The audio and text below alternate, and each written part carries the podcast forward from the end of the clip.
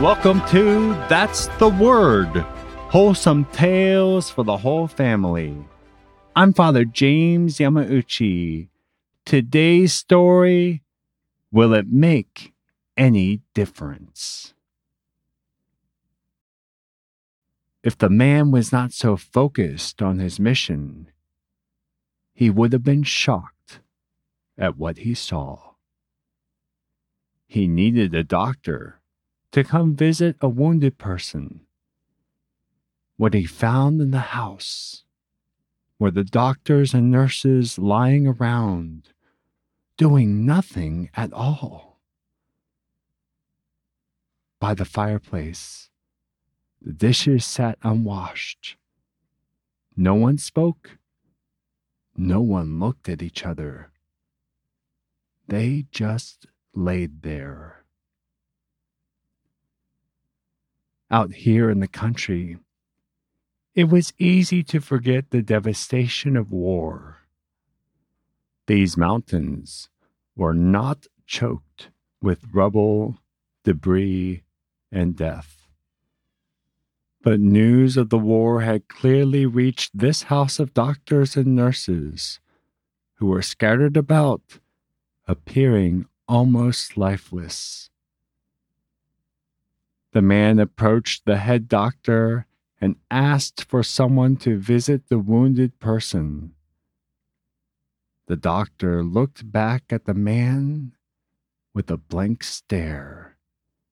His eyes were lifeless. "We have lost," the doctor replied.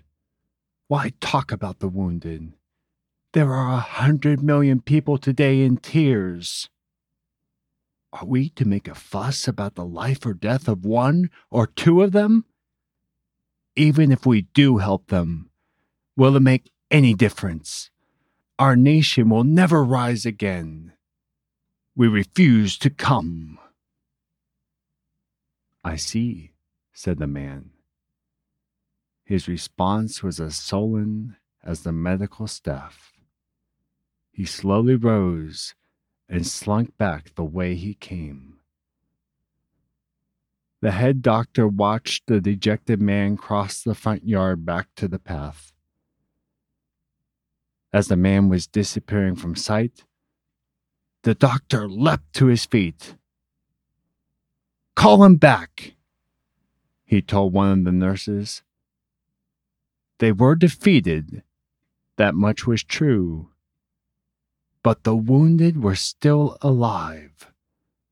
They still needed a doctor's help. No matter what happened, he still had his duty, the duty of a physician. They all did.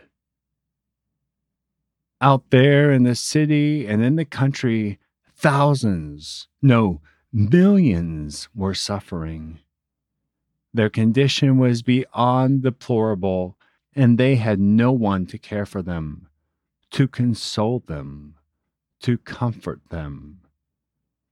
That was the duty of this medical band. What little they could do, they would do.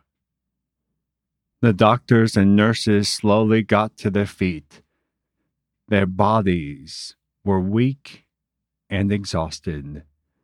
Pain shot through them with every step, but a fire now burned in their hearts. They would go. They had a duty. No one else could save these precious lives. For two months, this intrepid team journeyed between the city and the countryside, tending to the wounded, while they themselves grew sick from exhaustion and from exposure. All had lost family and friends. The head doctor did not know it at the time, but his beloved wife had been incinerated by the bomb. They were still human, losing heart when they heard that their divine emperor had indeed surrendered. and Japan had been defeated by the Allies. But the team, and especially the head doctor, pressed on, going above and beyond their duty to care for those wounded and sickened by the last atomic weapon ever used in warfare.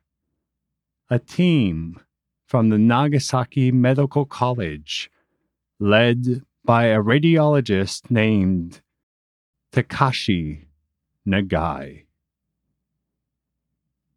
And for this week, that's the word. Well, John Peter, the big question that many people will be asking is, who is Doctor Takashi Nagai, and why does he even matter? Takashi Nagai was a radiologist from the Nagasaki Medical College, which is a prestigious medical college in Japan. It was one of the first to teach Western medicine in Japan. He was there when the bomb was dropped in Nagasaki.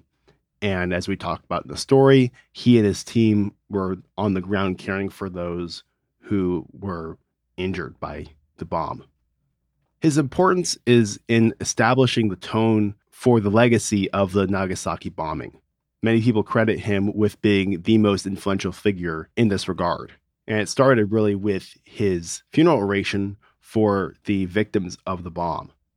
In that oration, he posed the question, why was Nagasaki bombed? Especially given its large Christian presence, it was the hub for Catholicism in Japan. His answer was, is there not a profound relationship between the destruction of Nagasaki and the end of the war? Nagasaki, the only holy place in all Japan, was not chosen as a victim, a pure lamb, to be slaughtered and burned on the altar of sacrifice to expiate the sins committed by humanity in the Second World War. He also challenged his listeners at that oration, those who survived, to offer up their own sufferings for the expiation of their sins.